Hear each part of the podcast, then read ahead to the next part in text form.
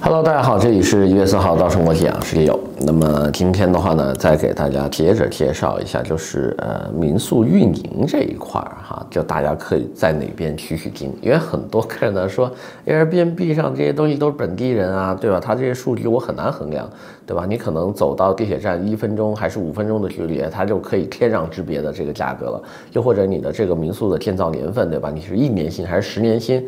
我不知道啊，但是可能一年新跟十年新的价格可以差好几倍，对吧？那我们怎么样去？呃，看，看这样的这些个运营的案例呢？啊，这些东西有没有呢？OK，给大家几个华人品牌，对吧？大家打开你自己的小红书，搜索大阪民宿啊，一个呢叫做住一啊，住一这个品牌的话呢，呃，那个大老板是咱们中国人，那么他很早的话呢就在大阪这边开始经营民宿了，啊，特别是呢，我很佩服这大哥啊，挺过了疫情，挺过了疫情。而且的话呢，在疫情当中差点没挺过去，但是还是一 咬牙的坚持了下来。那么等到了旅游业的复苏，那么现在的话呢，住一的这个品牌啊，已经有差不多多少家门店了？七八家应该是有的，在大阪市场。他们最核心的那个门店的话呢，其实是南波店啊，那是好像是他们最早的一家。呃，sorry 啊，黑门市场店，黑黑门商圈的那家是他们最早的。啊，很大的一栋楼哈，一一整栋的。然后后来南波店、新斋桥店、梅田店啊，一个一个开起来。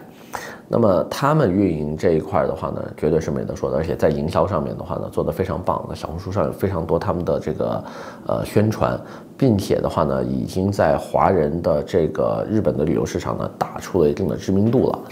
那么还有一个新兴的品牌呢，我觉得。呃，跟我们的经营理念是非常像的哈，主要做一部分的这个华人，但但也做很多老外的这个市场，叫做白桦之树。白桦之树的老板的话呢，也是一个华人，他在日本这边的话呢，经营的门店，呃，各种各样，什么样都有。他既有这种整栋的收益楼，也有这种一户建啊，就是我们所谓的别墅。那么呢，上一期我们推的一个比较推的哈，就是给大家拿来做对比的，在这个银川站两分钟步行距离内，不是我们看了一个两房跟一个三房嘛？那两个物件都是他的民宿啊，叫做白话之宿，其实就在一栋里面，它是既有两房也有三房。那么这个老板的话呢，我们上次去聊过一下，就发现他的经营理念跟我们是一样的，就市场上已经大量泛滥这种一房的这种户型了。那么现在再入市的话，以后会很难卖，所以呢，他就开始做两房、三房，做的也非常不错。而且的话呢，他们的整个的设计风格，包括他们的维护、运营啊、洗漱用品、卫浴的这些。呃，就是更换率啊，整洁程度啊，如何维护它保持一个长新的状态，呃，做的非常的用心。那么他们的这个价格的话呢，也是目前我可以看到哈，在大阪市场里面定价比较高的，但是呢，依然有很大的这个市场。为什么呢？因为老外有钱呢，对吧？你只做一部分中国人嘛，那你还是有很多欧美游客，他们是觉得这很便宜的嘛，对吧？一千人民币一晚。两房对吧？最多可以入住四个人，那你这个对于老外来说太便宜了，这跟不要钱一样啊，对吧？所以这两个品牌的话呢，我觉得大家可以在小红书上看一下，并且的话，小红书还有一个白话这个老板的一个投资理念的一个视频哈，就是他在跟大家介绍，呃，就是说你在日本应该怎么样去投民宿。我觉得他讲的东西非常务实，对吧？比如说他有一个很很很那个就是务实的观点，就是说你这个民宿选址。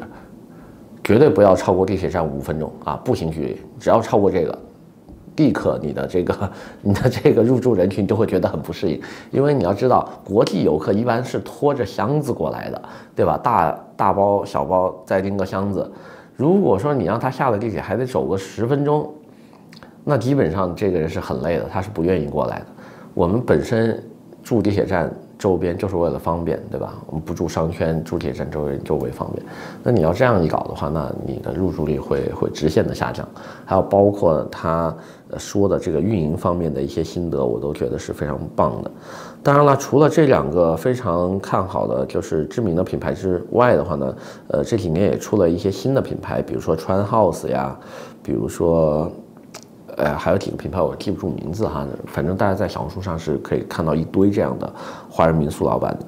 那么至于投这些东西，呃，到底应该怎么样去赚钱？我觉得大家学学习他们就可以了，完全就是活生生的案例，对吧？我也我也不相信他们不赚钱还能投这么多哈。有人说啊，不对，日本的这些房子不值钱，对吧？你投都亏的。我都我都懒得解释，对吧？住一民宿都开了那么多家了，从第一家开到现在的七八家，如果他不赚钱，他开这么多家干嘛呀？对不对？他他他一年多开一个出来，那他他后来都赔钱吗？那都赔钱，他不应该一直做下去啊，对吧？所以这个东西，我觉得大家可以自己去去判断一下。加上最近的这个日元开始升值了，注意啊。这也是非常重要的一个点，日元升值，那你可以想象一下，你现在买入跟几年之后你的外汇这一块的这个价差有多少？那么中间增长的部分，妥妥的都是不用打税的哈。这跟你买房卖房的那个那个中间还要交个增值税，呃，交一个这个叫做资本利得税，这个还不一样哈。这这这外汇投资你是完全就是纯纯收益啊，那么。呃，下一期节目的话呢，我给大家说一下，就是一个物件，比如说你现在真的买了一个两房的物件的话呢，你怎么样计算它的收益，就是它最终的这个百分比年化是怎么算出来的？那么呃，今天先说这么多，我们下回再见。